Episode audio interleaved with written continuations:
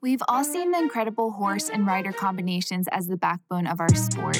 But what about everything else that makes the equestrian world tick? From the everyday grind to the world class professional, join the Equestrian Podcast as we talk about every equestrian discipline in a way that hasn't been done before. Now, here's your host, rider, trainer, and influencer behind my equestrian style, Bethany Lee. Hey, friends, welcome to the Equestrian Podcast. My name is Bethany Lee, and this is episode number four. I am so excited about our guest today. She is none other than Lucy Davis.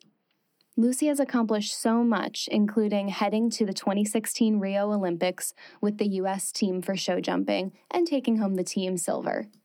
But one of the most important things we're going to be talking about today is Lucy's entrepreneurship. Just a few years ago, she started the Pony app, which is an amazing community based resource for equestrians. So, if you're looking for a lesson in equestrian entrepreneurship, you're in the right place. Hi. How's it going? Doing well. How are you? Doing well. Well, thank you so much for coming on the Equestrian Podcast today.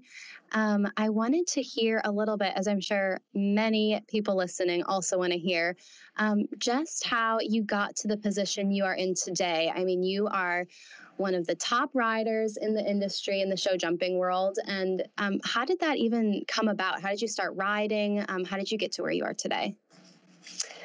Yeah, well, it's been a long road. I always say that I started riding when I started walking. Um, my grandfather worked in horse racing, he was a jockey's agent. Um, so my mom grew up kind of around the racetrack. She didn't really ride herself, but she'd walk hots and you know work on the racetrack in the summer and things like that so in a way, kind of come from a horsey family. Um, and my mom started riding when I was little, would bring me to the barn and kind of got hooked in that way. Um, but I played a lot of sports growing up and riding was always my obsession. Um, so at a certain point, I think when I was 15, I played, I was playing soccer also competitively and dreading it and just wanting to ride. And finally, uh, at age, I think 15, um, I stopped that and decided to focus fully on the riding. So, yeah. Very cool. Um, I know you had mentioned in another interview that um, your horse Barron is named after your grandfather, correct? Yes, it's he's Robert Barron Fries, and he's kind of beyond being my intro into horses um, is just uh, my sort of life idol and biggest supporter. So it seemed appropriate. That's so cool. I'm sure he is very proud of you. Um, awesome. Well, then, um, you were showing a lot um, of Grand Prix in the US and Canada, I believe, uh, kind of mid um, early 2000s. And then then you started switching over to the international stage. Um, what was the main component that um, made you feel like you were ready for a step like that? Um, yeah, I mean, I I basically was always obsessed with competing and riding, and um, started in California, and then was lucky to go to some of the um, East Coast kind of finals and always took it very seriously. But it wasn't until the uh, Young Rider Championships, uh, North American, uh, it was called North American Junior Young Rider. Now I think it's I don't remember Youth North American Youth Championship or something. Yeah. They're rebranding yep. it. Um, and it was in Kentucky, and I was um, individual silver medalist, and um, for some reason that year, uh, they had a perk that basically invited the individual medalists from North America to a European kind of final at the end of the year, just before Christmas. And um, that was 2009. And so I went uh, with my horse and competed in Germany. And it really opened my eyes to how um, this really is a is a sport and um, you know a, a, global international popular sport. So uh, i kind of had a, a, focus shift then and really saw that i could do this professionally and um, and i always kind of dreamed of doing the olympics and uh, and you know being an athlete and i really felt at that point that i could do it that's awesome. And I mean, fast forward to 2016, you're in Rio at the Olympics and taking home the team silver. Um, can you tell tell me a little bit about that whole experience? I mean, obviously, it had to be a notch above what you had been doing and what you had been competing in. Um, how did that all come about? Um, yeah, I mean, I started training um, 2010 with Markus Beerbaum um, from Germany. So I would say he kind of was able to introduce me to the, I guess, top sport, or so they call it. Yeah, um, yeah. You know, really uh, having sort of been everywhere himself, um, knew sort of knew sort of the path to to get me to those to, to the point where I was comfortable in those arenas, even if I wasn't fully um, ready to be there. Kind of, it, they always say that like a good coach can really make you feel confident as a as an underdog or as a, um, you know maybe a a young competitor. So um, I always felt that wherever I was competing, um, that I was there to um, you know, uh, yeah, there to compete and uh, ready to be there because I had uh, this kind of uh, mentor and guidance that I knew um, was a lot more strategic than just me wanting to to be there and yeah and compete. So very cool. So you're training with Markus. You're um, competing at this large level. Um, at what point did you know you were headed to the Olympics? Um, well, I always dreamed about it since when I was little, but um, I would say when I started riding Barron, I really felt like I had a horse that could do it. So um, it kind of the dream uh, turned into a, more strictly a goal. Um, and uh, the the first kind of stop on that goal was the WEG, the World Equestrian Games, and um, you know the the process of qualifying for that was very similar to to qualifying for the Olympics. So that was definitely a dress rehearsal and my kind of first championship. And um, after that, I really felt like if I um, you know, maintained uh, good performance and mm-hmm. health over the next kind of two years in between that and the Olympics that I could really could really do it. And there were still plenty of ups and downs in between in those two years, but um, I knew that I I could at least have a shot. I mean, those two years must have been absolutely crazy for you. I mean, so much travel, so much time, and uh, just so many things trying to juggle. How did you like find a balance with everything that you were doing?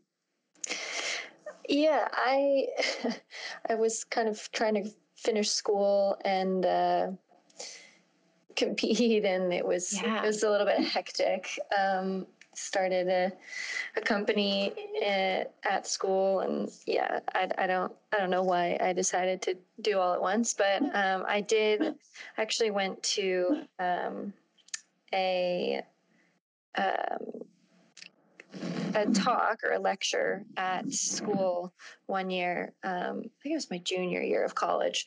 That was really kind of um, eye opening to me because I always thought I had to balance everything.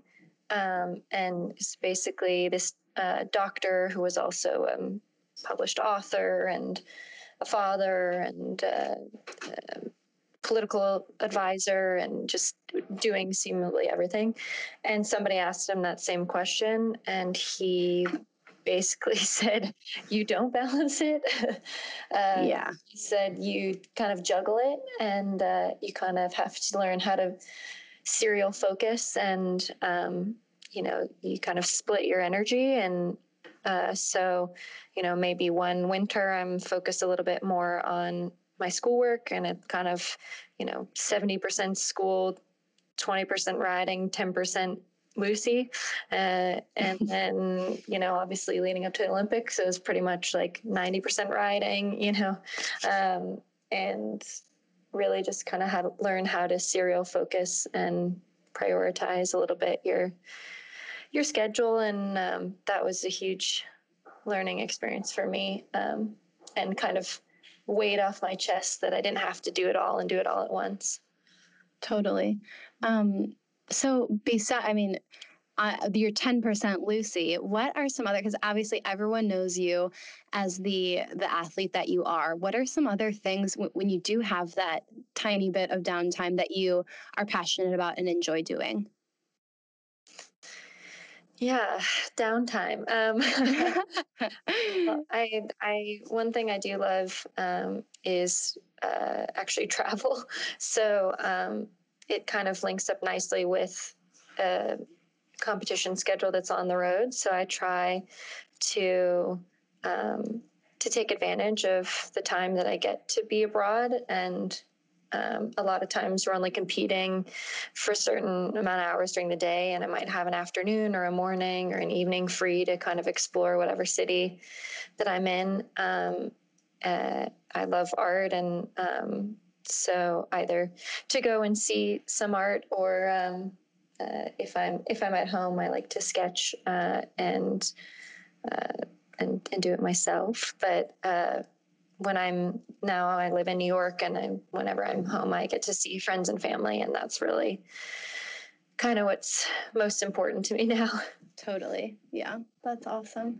Um, and uh, something that I love that you do is your, um, I, I, don't actually, is it, did it start in 2015, the Pony app? Yes, we started it. Um, Lindsay, Douglas, and I uh, started it uh, our senior spring at school. So 2015. Very cool. Um, and it's an amazing app that I think was much needed, but still very ahead of its time. Um, what what was the whole idea behind starting Pony App? Yeah, so the idea started. Um, Lindsay was a product design major, uh, and there's kind of a senior capstone course that basically you create um, a company or a product that you uh, they walk you through how to you know incorporate as a company you know market the product you know make a business plan all of this these sort of things and she was telling me about it and also um, she she also rides and rode at the stanford barn and i had my horses there. So we were kind of talking about it and just talking about how um, in the um, tech bubble of Stanford and all the surrounding kind of companies within Silicon Valley, the barn sometimes, in a way, was a um, peaceful place to get away from it all, but also seemed at times that it could be a little inefficient. Um, in terms of how we keep track of everything with our horses and connect with all the various professionals and people um, you know, involved in working with our horses. So we kind of thought, oh, this could be a good opportunity to explore some solutions for that. So that's kind of how it started. Um, we did a lot of um, work within the context of that class and then sort of decided to continue it after school and um, provide some sort of solutions or what we thought would be solutions and what interviews had told us would be solutions for um, sort of barn management practices. But in the process of uh, launching the, the first version with that sort of focus and um, just building from there off of what our users and followers have uh, gotten most excited about it, it really seems like um, the idea of having a community um, around horses and riders um, is what we we've found actually is is the most exciting and um, and are sort of moving forward towards really getting that community on Pony App. Very cool. Um, I know when I have looked at it, I mean, it's super organized. It's just like a very organized way to keep track of where each horse is at. I mean, I feel like I'm constantly you know scrolling through emails to pull up x-rays and to check yeah. back in my calendar to see okay when was my when was this horse last shod? When does this horse need injections? And so i think it's an amazing way to really um, keep that organized and i love the interface is so cute. Um, how did you were you the one that came up with the horse avatars? I just think that's so cool yeah, we uh, we actually a friend from Stanford came up with the logo with the monocle, and then we we got this designer who just uh, sort of came up with this pixel pixelated horse uh, head, which we thought was awesome, and then we thought it would be um, really fun to to be able to kind of customize that for your horse and have their little profile. So um, design is you were both come from a design background, and it was very important for us to be a bit of a fresh, a, yeah, a fresh interface, a fresh face within the industry, and and really um, be kind of friendly and and fun. Um, there's there's no reason why it shouldn't be easy to keep track of all those things that you mentioned, uh, and and actually use that um, to make your life easier and um, and provide some kind of insights on um, on your horses and your practice and all of that. Totally. Um, so you you and Lindsay created the app. Um, what was the next step to actually get it out to the rest of the world? How did you go about marketing it? So we had a kind of an official launch in Wellington um, and it took it took until 2017 to actually get uh, the first product out. Um, had a little bit of a distraction with the Olympics and uh, just building the product, and we took a lot of time to research and fundraise and and and get things off the ground. Um, so we did sort of like a local launch in Wellington, and and really just marketed online and then with social media, our Instagram and sort of tried to create a consistent message with our brand. Um, and uh, yeah, since then I've been working on uh, continuing continuing to adapt the product and develop it and push it forward. Um, so we've got some very exciting updates uh, coming up this year that we're eager to share. That's awesome. Um, what is, what is your long term goal with the app?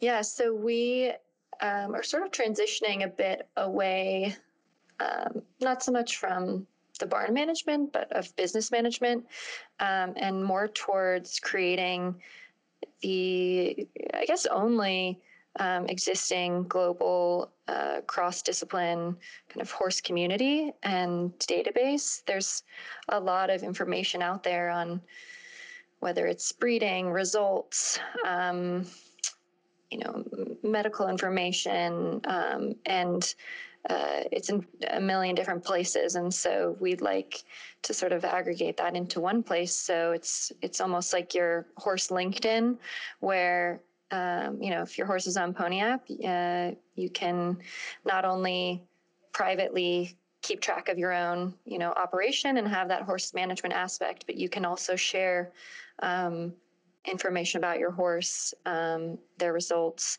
their basic profile, and um, on on the Pony App network, um, and introducing sort of a, a social aspect of it where you can uh, follow horses, follow riders, keep track of um, you know their activities, and um, we have a kind of aggregated news feed already called Spotlight, which is a mix of sport results and educational articles, and we really want to continue to grow that content, um, particularly in an educational way to really make accessible information on how to uh, you know how to train, how to um, go about basic horse care, nutrition, um, competition, and just where to access um, and see competitors, athletes, shows, everything. So um, basically building a yeah big digital horse community.